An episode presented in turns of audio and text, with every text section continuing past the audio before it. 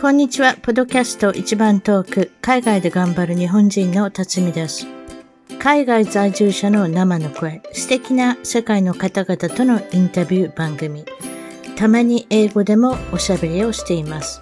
早いものでアメリカはロサンゼルスに来て29年が経ちました。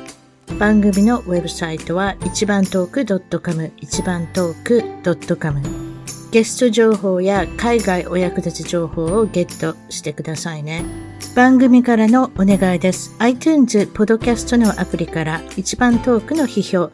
レビューから5つ星をいただけたら嬉しいです。星が増えるとランキングが上がり、もっとたくさんの方々に聞いていただけるので、ぜひ私の小さな番組を応援してください。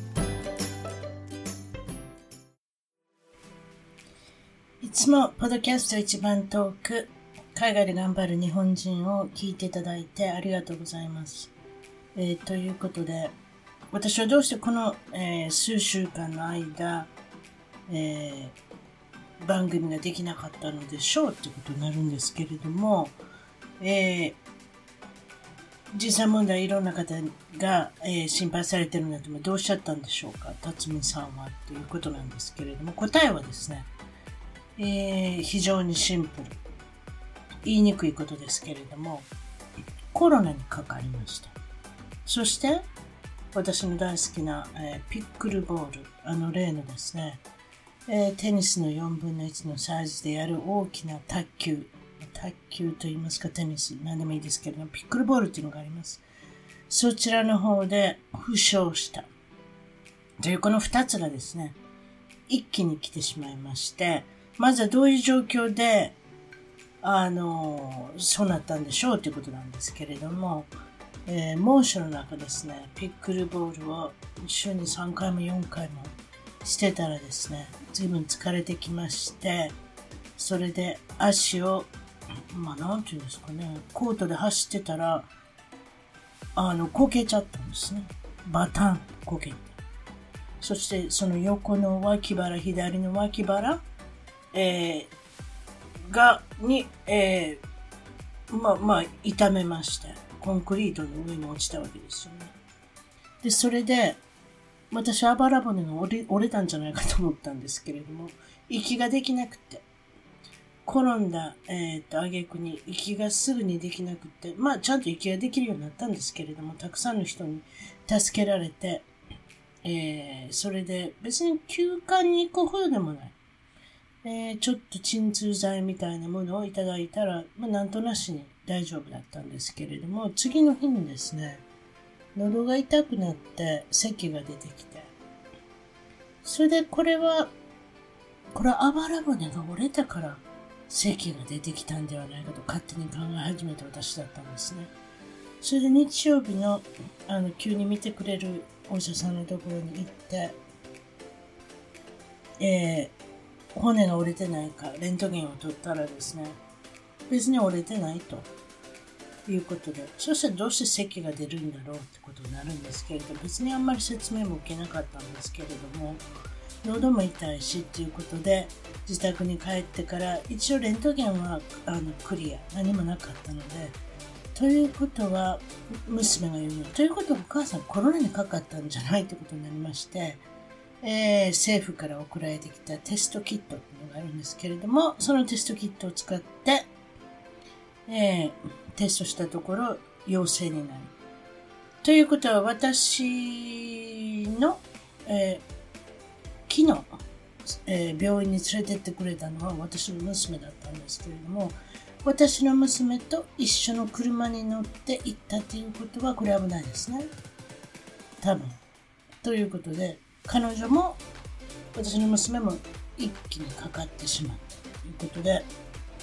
家族の中2人がコロナにかかった2020年からコロナにかかってる人たくさんいます周りにここここれにかかってない人がいない。私の息子だけ、はっきり言って。あの、それぐらいたくさんの人がかかってます。なので私は非常に稀な人だったわけですね。そして、えー、ペックルボール、ちょっと数日前ですけれども、ピックルボールでこけてこけたその日に私はカラオケを自宅で催すわけですけれども、そこに一緒にいてデーブさんもかかったということで、まあ、非常にあの申し訳なかったですけれども、これもデーブさんは2020年からかかったことない。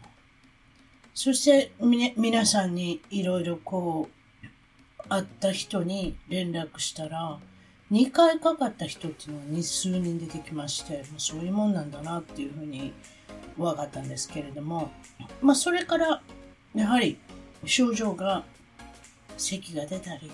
喉が痛かった喉が痛いのは多分カラオケだとかって思ってたんですよ。それも勝手なんですけれども。そして、えー、っと、まあコロナになり症状が熱が出て、まあいわゆるインターネットに書いてある通りにいろんなことが出たんですけれども、思わしくなかったのは一番やっぱり数日ですね。初めにかかった喉が痛い。やたら喉が痛い。やたら咳が出る。で咳が出るとですね、これあばら折れたと思ったぐらいですから、あばらの横のこの脇腹がかなり打撲してたので、どうやって動いても痛いし、咳がしたらも大変な痛みだし、笑うものなら痛いし、何をしても痛いということで、私はコロナの状況よりも、あばらが、えー、打撲したことの方が非常につらかったといえばつらかったですね。それで、えーと、今もひょっとしたら鼻声でも患者が出てるのかもしれませんが、完全にもう今は、あの、陰性、またテストをしますですね。何回もしましたよ。だからもう私はテストのやり方も全部知っております。もうほとんど一日直にやってましたから。イライラしておりましたけれども、ままた一緒にかかったデーブさん、そして娘娘とも、あの、それが面白かった。家の中で娘と一緒にいてもいいんですよね。マスクもせずに。同じものにかかってるわけですから。だからうちの主人が、あの、隔離してたっていうかね、ちょっとおかしかったんですけど、健康な人が隔離してたっていう感じでしたね。ということで、こう、まあ、結局全部合わせて数週間かかっちゃいました。はい。それも大丈夫です。えー、っと、ということで、元気になったので、まあ、注力させていただこうかな、ということで、今日は何を話したらいいのかということで、まあ、長々私の説明しましたけれども、えー、っと、もちろん、あの、負傷と、まあ、コロナにかかったということで、今から考えると人生において一番最低の数週間だったかなと。そして、結婚してから、嫁いでからアメリカに私あんまり寝たことないんですよね、病気かかって。まあ一日ぐらい寝てるかもしれないですけど、何日も寝たってことがあんまないので、というふうに考えると、やっぱりこれは、あの、最低な時だったのかなと思いますけれども。ということで、えー、話は変わりましてですね、大谷翔平君、エンジェルスに所属してる一番人気のある選手。そしてその人気度っていうのは、え、日本人の方がどんどん球場に訪れるし、そして球場に来たら、売店でたくさん大谷グッズを買ってくれるし、そのおかげで、スポンサーも日本の会社がついてくれるし、ということで、これの、えー、っと、彼の効果っていうのは10億ドルまあ、日本円で言ったらいくらぐらいですかね。11億円ドル？11億円？以上の、えー、まあ、潤いがあると。チームにとって。ということで、まあ、彼のこの近況と、なんと彼のその今所属してるエンジェルスは売りに出てると。あの、売却をするということで、あの、8月末に発表になったわけですけれども、これからどうなっていくのか。で、まずは、大谷君は今年はどうなったのか。もうすごいですよ。成績は。毎年すごいですけれども、今年に関しては、えー、どうしましょう。ちょっと待ってさい。2022年の記録は今126ゲーム出てて、えー、っと、打撃の方は 2, 2割6分9厘。そしてホームランが29本。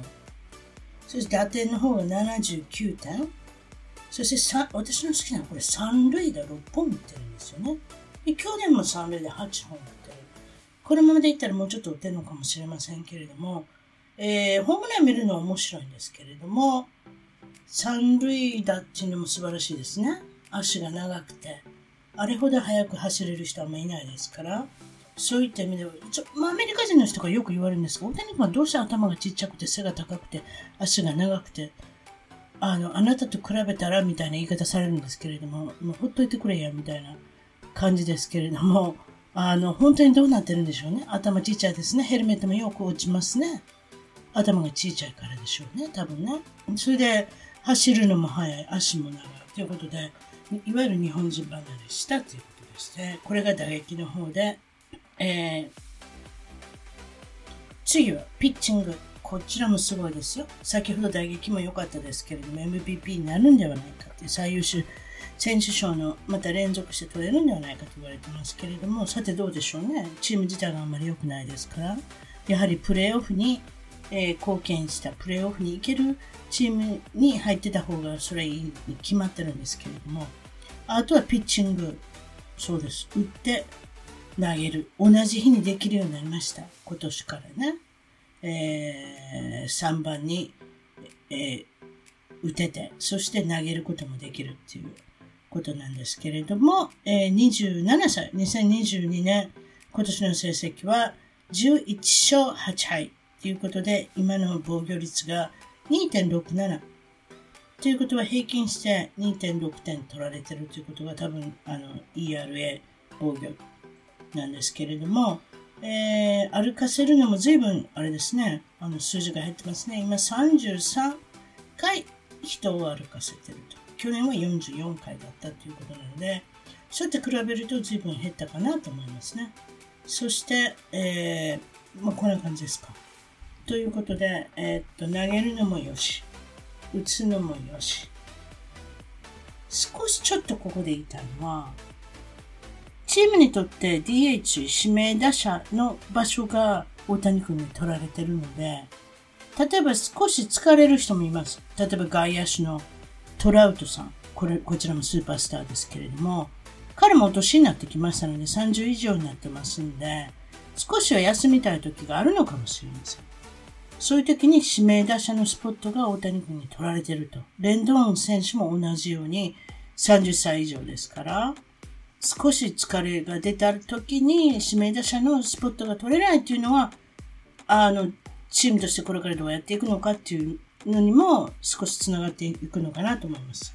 そして、最優秀選手賞 MVP。今年もあの、とってもおかしくないんですけれども、やはりそのヤンキースのジャッジ外野手が51本、今ホームラン打っておりますけれども、あの有名なヤンキースのチームにいますんでね、そういった意味では非常にあの有力、えー、こジャッジの方が勝つんじゃないかっていう声もたくさんありますけれども、連続して MVP、最優秀選手に輝くことがあるのかもしれませんね。エンジェルスが売りに出たと言いますけれども、このエンジェルス、今年をちょっと振り返ってみますと、4月はほぼ首位、西地区の首位をキープしてた。で、5月になると、相次いで負傷者が続出。この内容は、えー、三塁手のレンドン選手が手首がおかしくて手術が必要。あと、フレッチャーさん。二塁手の人もヒップ。まあ、腰ですかね。少しこう、この、あの、お尻と腰の間のヒップが負傷して、これも手術が必要。そしてトラウトさんも腰が痛いと。えー、なので不審になってたと。不審になってから腰が痛いということはわかるんですけれども、こちらは十分長く痛かったようですね。そういうことも重なって、えー、トラウトの不調。まあ、腰が痛かったんですけれども、そして、まえー、14試合連続して負けることになる。で12試合連敗した時点時点で、チームの、えー、これは連敗記録になったところで、監督さん、ジョー・マドンさん、このジョー・マドンさんというのは、えー、エンゼルスに30年以上働いている人で、まあ、その、その後、タンパベイ・レイズに行ったり、そして、もちろんチャンピオンにはそこではなりませんでしたけれども、カブズの、えー、世界制覇を98年ぶりでした。えー、奇跡的にあの制覇すると。いうふうな人を、いうことを成し遂げた監督さんですから、いわゆる名監督さんだったんですが、3年間、あエンジェルスの、3年、4年、どっちでしたかちょっと忘れましたけども、多分4年だったのかもしれません。あの、成績がどうも芳しくなかった。今日、今年はそれが、えー、契約最後の年で、契約延長の話もあまり出なかった。あと数ヶ月を残すところで、7月、えー、違った、6月の末には、えー、12試合負けた、連敗した時点でクビになると。でクビになったら、今まで三塁コーチだった人が、えー、監督になると。これはネビンさんという人なんですけれども、もう彼がやったとって別に、これ分からないですよ。フィリーズも同じことやってますからね。えー、っと、ジョージ・ラーディさん。この人はヤンキースの世界制覇を、あの、成し遂げた人ですよね。彼もクビになって、なんと、彼はまた3年後でしたっけ？クビになったの、今年。それで、クビになって助監督さんが監督をして、そのまま成績が上がるんですよね、フィリーズっていうのは。どんどん勝ち始める。それをエンジェルスは多分望んでたんだと思うんですけれども、そうはいかなかったと。えー、どうして監督を辞めさせることになったのかっていうふうな、えー、理由なんですけれども、未だにはっきり、まあもちろんそれはフロントオフィスとかのことなので、ちょっとそこまではっきりわからないっていうのもあれなんですけれども、予想されているのは GM ですね、GM の、えー、ペリーさんと監督と意見が一致しなかった。今までの成績を考えたら、そして連敗の記録になったんですけれども、どうも GM は数字を重きに置くと。数字っていうのは、例えば、この選手は左に強いとか、右に強いとか、投手はこちらは左のえー、左打者に強いとか、右打者に強い。何でもいいんですけど、数字が全部出ますよね。その数字をちゃんと分析した結果を出しますので、その通りに打順を考えてください。あと、中継ぎの起用も考えてください。っていうことがうまくいかなかった。助監督さん、モンゴメリーさんっていうのがいたんですけれども、彼はいわゆるその数字の分析のあの、エクスパートだったんですけれども、わざわざ助監督にさせたんですけれども、どうも連携ができてなかった。で、あの、あんまり、というか、ほぼマドンさんは昔のやり方で無視してたと。で、そこで亀裂が生じて、結局クビになったっていうのが私の見方です。そしてですね、えー、8月の末に、オーナーがチームの売り出しを決定すると。まあ、これはすごく、はっきり言って、あの、ファンにとっては嬉しいことではあったんですけれども、オーナーを変えない限りは、このチームは勝つチームになれないって皆さん思ってたので、とてもいいニュースだったんですが、衝撃的でもありました。ここんな、どうして今なのか。ということになりますよね。モレノ氏、ラテン系のスポーツオーナーとしては初めてスポーツチームをあのオーナーになったということなんですけれども、彼が、えー、2003年、ちょうど2002年に世界制覇、世界のチャンピオン、何でもいいですけれども、ワールドシリーズに勝ったのがエンジェルス。2003年、だから2002年買ってすぐに売り出しになった。そして2003年に、モレノ氏は183億ドル？まあ多分100円計算したら183億円。非常に今から考えるととても格安な値段で買ったということで有名ですね。えー、っと、そして今の価値観はどれぐらいだったのかっていうのは多分2兆、2.2兆円だいたい13倍ぐらいになったんではないかって言われてます。えー、元々のオーナーは、えー、モレノ氏が勝ったオーナーは、もともとはディズニーだ。どうしてディズニーは野球をやめたのか。あんまりやっぱり経営にも、あの、結びつかないので、えー、野球チームを売り、そしてディズニーは、えー、もともとはホッケー、アイスホッケーのチームもあったんですけれども、そちらの方も売りに出て、どちらももうあの売りに出して私たちはもうスポーツやらないとなったんですね。それで売り売りに出たと。そしてですね、エンジェルスはどういうふうになっていくのか。まあでも2002年に買ってるわけですから、世界制覇してるわけですから、何かうまくいったわけですよね。特に GM の人は、えー、オーナーは GM に任せてたっていうのもあるんだと思います。で、選手をいろいろ買ってきたり、起用したりっていうことがとてもうまくいってる。スカウトの方も素晴らしいスカウト、えー、っと、部長さん、ちょっと名前忘れましたけれども、えー、っと、その、まあそういうスカウトとか、そういうことが全てうまくいって、2002年の世界制覇につながったのかなと、私は思ってます。で、彼の名前は、GM は、えー、っと、名前はストーンマンさん。そして、監督さんは奏者。そして、それが良かったんですけれども、どうして良かった、初め10年ぐらいの間に6回ぐらい優勝してるんですね。地区優勝。なので、えー、その GM ストーンマン氏が辞めた。これ辞めたの辞めさされたんじゃないと思う。単に普通にリタイアされて、引退されたんだと思いますけれども、その彼の次の GM があまりそんなに権力のない人で、いわゆるオーナーが何かを言えば、はいはいって言うイエスマンのレーガン、レーガン氏が雇われたんですけれども、内部の人で何でも女のことをよく聞いたと言われてます。この辺から、えー、2010年ぐらいからやっぱりちょっとおかしくなった。何がおかしくなったの？オーナーが何でも決めて、えっ、と、フリーエージェントの選手もこれがいい、あれがいい、あれはやめておいてくれ、みたいなことが多くなってきた。2011年のオフシーズンには、フリーエージェントのベイトレー、サンルイシュっていうのがいたんですけれども、彼は、えっ、と、アナハイムのエンジェルスの近所にお家もあったので、絶対エンジェルスに来たいって言ってたんですけれども、そこで彼は4年契約じゃなしに5年契約をしてくれたテキサスの方に行くんですけれども、たったその1年、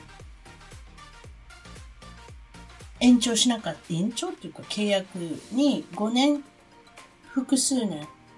5年目を提示しなかったので、ベイトレーさんはテキサスに取られてしまうっていうとこからおかしくなった。そして、オーナーはベイトレーが取れなかったので、ブルージェイズの主砲、バーノン・ウェルズさんっていう外野手がいたんですが、彼を取ってこいと。まあ、誰かがそう言ったんだと思いますけれども、話によると多分、奏者監督が言ったって言われてますけれども、そうしたら無理やり、ブルージェイズにとってはすごく大金の契約だったので、もうさっさとトレードが決まって、バーノン・ウェルズさんがエンゼルスに来ると。で、ブルージェイズに、えっ、と、生涯、えー、選手で終えると思ってたウェルズ選手は、やはり不審になって、別に頼んでエンゼルスに来たわけじゃないのに、みたいな感じで、手法だった彼が全然打てなくなって、またこれも不良再建になると。で、それから2000、先ほどのが2011年。2011、12年、次のアクル年のオフシーズンにはプホルス、カーディナルスのえー、っと、手法ですよね。もう歴史に残るホームラン王だったり、打点王だったりっていう、プホルスとの契約をなんと10年契約。これもなんかいろいろファンはあんまり嬉しくなかったですね。どうしてかというと、プホルスさんは、えー、っと、ドミニカから来て、よくされる、よく選手がすることは、16歳だ16歳に来るんですけれども、大体その時に嘘をついて、2年ぐらい年をごまかしたりするのは普通だって言われてるんですね。だから彼は31歳とか2歳で来てるけれども、本当は32歳、3歳だったりするんではないかっていう噂があったんですけれども、その彼と10年契約イコール43歳、44歳ぐらいで、実は、あの、引退するんではないかと。引退っていうか契約が終わる。っていうのも、これはちょっとっていうことで、ファンはあんまり嬉しくなかった。で、もともと森の氏はどうしてプホルスを選んだのかっていうのは、嫁が、オーナーの嫁よお嫁さん、キャロス、キャロルさんって言うんですけど、あの、その人がもともとカージナルスのファンだったので、押したって言われてるんですね。ここもおかしいですよね。本来は GM が決めるもの、オーナーが誰を買え、これを買えっていうのもおかしな話で、ホームランを打つ人を私は買いたいっていうことはいつも言っておられました。本来はここで投手を買わなきゃいけない。先発投手を買わなきゃいけないんですが、それは、まあ、CJ ウィルソンを買ってきたということで、投手を買ってきたんですけれども、さらに次のその年ですね、あ、ちょっと言い忘れました。プホルスさんは10年契約ですが、9年目でクビになります。そして他のチームに拾われるんですけれども、結構な働きぶりをしてるんですね。どうしてそうなったのかというのは、やっぱり大谷君を指名打者に入れたい。そして、えー、ウォルシュ選手を一塁手にしたいということで、9年目にしてクビになります。2013年、やっと2013年になりましたけれども、プフルスの次の選手をスッと勝ったのはジョシュ・ハミルトン、外野手。彼は、彼を、えー、フリーエージェントで獲得した時も、やはり投手、先発投手が欲しいので、ファンは投手を願ってたんですけれども、やはりオーナーはホームランが打ってる人を選んだと。ハミルトンさんはまた不良再建になるんですけれども、また外野で、レフトで、えー、彼の悪い癖は、もともと有名になる前はドラッグを乱用してお酒を飲んでということで暗い過去があったんですけれども彼のお嫁さん名前忘れましたけれどもロサンゼルスに来たオレンジカウンティに来たということでテレビに出るようにもなったし、えー、彼はどんどんどんどんなんか嫁と揉めることになって、えー、お酒もやめてたんですけれども、お酒も飲み出してドラッグもやるようになったっていうことで、それがバレてしまって、えー、結局、もうエンジェルスにはいたくないっていう風になって、それでテキサスにトレードされるということで、そのトレードされた時も、エンジェルスが全てお金を払うから引き取ってくださいということで、もともとテキサスにいた彼がまたテキサスに帰りたいということで、これ何のこっちゃねんみたいな。エンゼルス何してんねんっていうか、オーナー何してんねんみたいなことになってきたんですね。それが2013年。そして、まあ、もちろんテキサスに行きましたけれども、彼はあんまり使い物にならなかったんですね。はい。で、2019年、これまた最近ですけれども、タイラ・スキャックスっていう、あの、有名な投手がいまして、左のサワンの投手なんですけど、先発のピッチャーでなかなか良かったんですけれども、彼が急に天国に。死亡事故。テキサスの、えー、ダラスのホテルで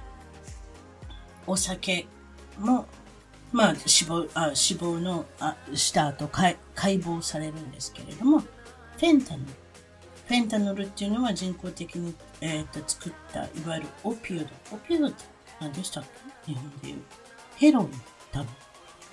多分ヘロインだと思うんですけど、ちょっとわかんないですけれども、ヘロインだと思います。それを人工的に作る中国とかで多分生産されてるのがメキシコあたりから入ってきて、で、それで中毒になって、プラスお酒も飲んでたし、あと鎮痛剤の方の、いわゆるうんの方も解剖で出たのかちょっと覚えてませんが、とりあえずは致死量に、あの、なるぐらいに飲んでた、い服用してたということで、人用にして、彼は天国に行ってしまうわけですけれども、この内容がですね、どうやったらそんなドラッグを売ってるのかということが実はチームの中にいた。チームの多分広報担当の一人だったと思うんですけれども、名前ちょっと忘れました。なんとか K さん。えっ、ー、と、あの、彼は今、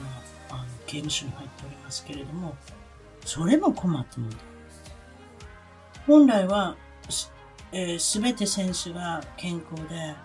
投げて打ってっていうことが理想なんですけれども、そうじゃなくて、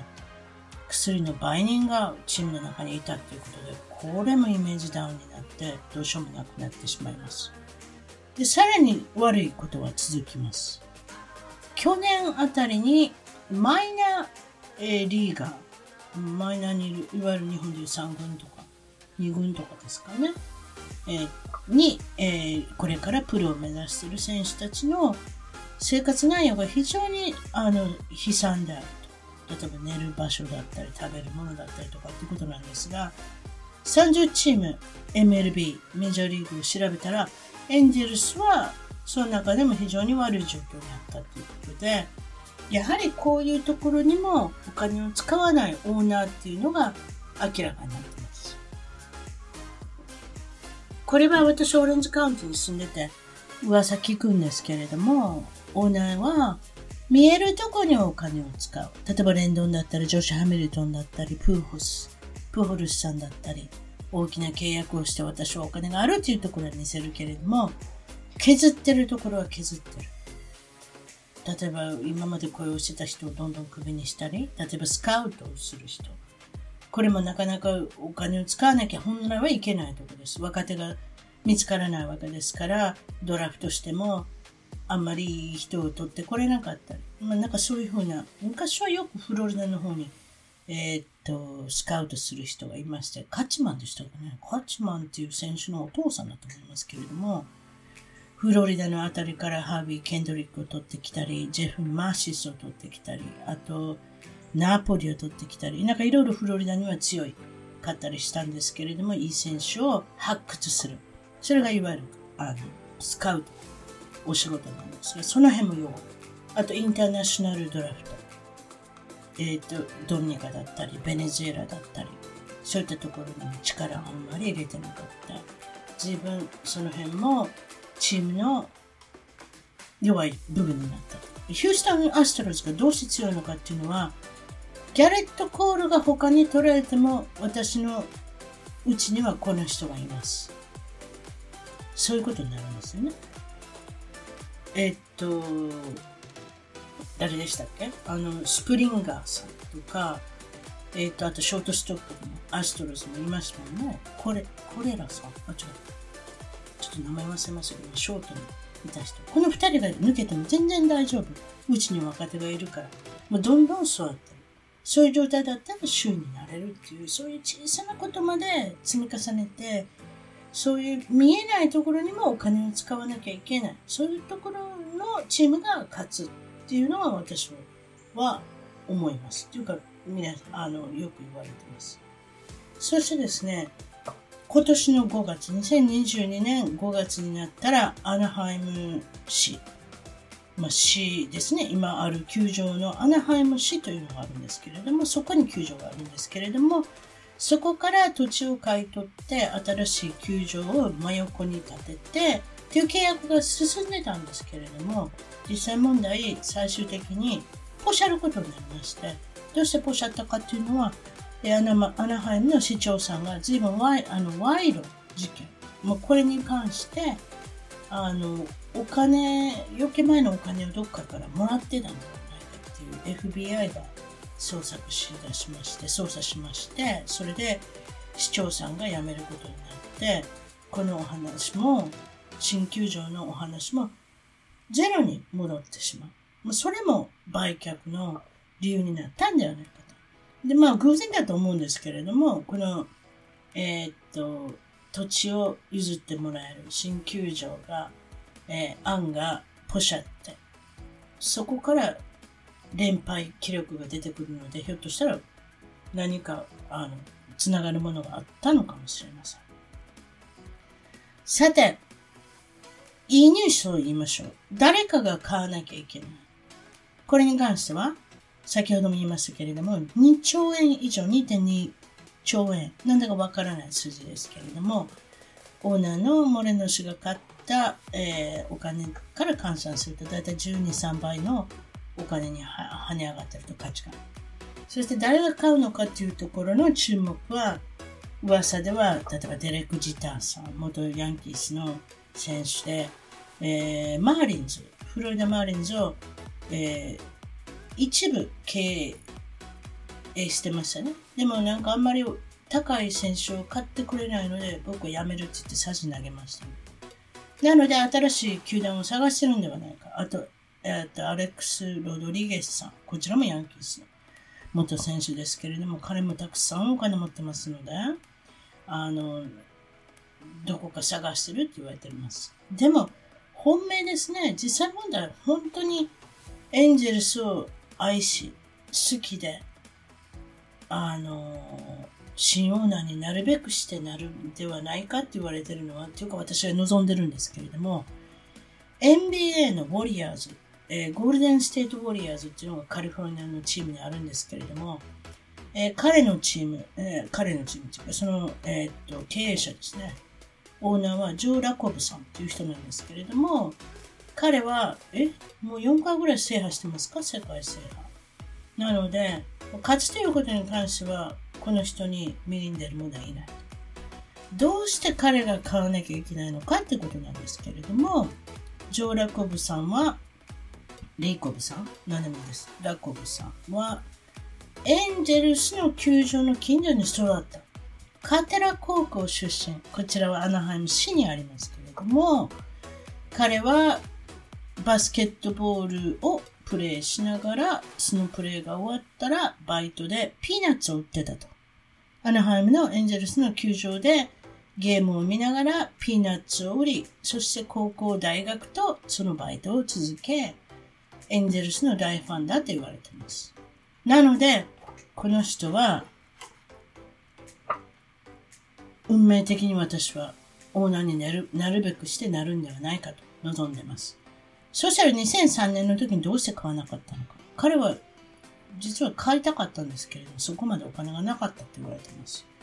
なので、今回の2022年のオフシーズンには何とかして、あ買う。どこかの野球チーム、なんとオークランドエイズを買うんじゃないかって言われる、言われてたんですけれども、ここでエンジェルスが売り出しに出たので、彼がえー、新オーナーになる可能性もあるのではないかと私はあってほしいと望んでいます。そうしたら大谷君とトラウトは今年のオフシーズンどうなるのか。次のオーナーのこれ4ヶ月から2か2年かかるって言われています。どうしてか、ナショナルズっていうのがありますね、ワシントン DC。そちらの方も売り出しに出てますので、そちらの方をさっさと売らなきゃいけないんじゃないかと。エンゼルスは後回しにされるんではないかと。っていうことは、次の年はどうなるのか。そしたら大谷君は、次の年2023年まではエンゼルスにいます、絶対。契約の中に入ってますんで。それ以降はわからない。っていうことは、単数年で1年、まあ延長するとか、なんとかしてっていうのは、トラウトと大谷君を含めて売らないことには、このチームは価値がないと思います、私は。なので、どうやってでも、あの、大谷君はいててもらわなきゃいけないと私は思ってます。トラウトも同じだと思います。もちろん、トラウトはもう嫌気がさして、オーナーも、あの、期待通りにならなかったので、トレードを申し出るんではないかとかなんとかって言われてますけれども、私はそうではないと思います。どちらのトラウトも大谷も結局は来年は絶対いると。それ以降はちょっとわからないですよ。でも新オーナーが大谷君の大きな契約にこぎつけるんではないかと私は思ってます。えっとですね、メッツっていうチームがあるんですけれども、メッツは、えー、2000、去年ですね。去年に売りに出て新しいオーナーが、えーと、決まりそして今年初めて新しい GM そして新しい監督すべ、えーと、オフシーズン本当に遅くに GM が発表されて新しい監督が発表されてそしてもう買うだけ買って、うん、どうして何を買ったかっていうのは選手ですよ。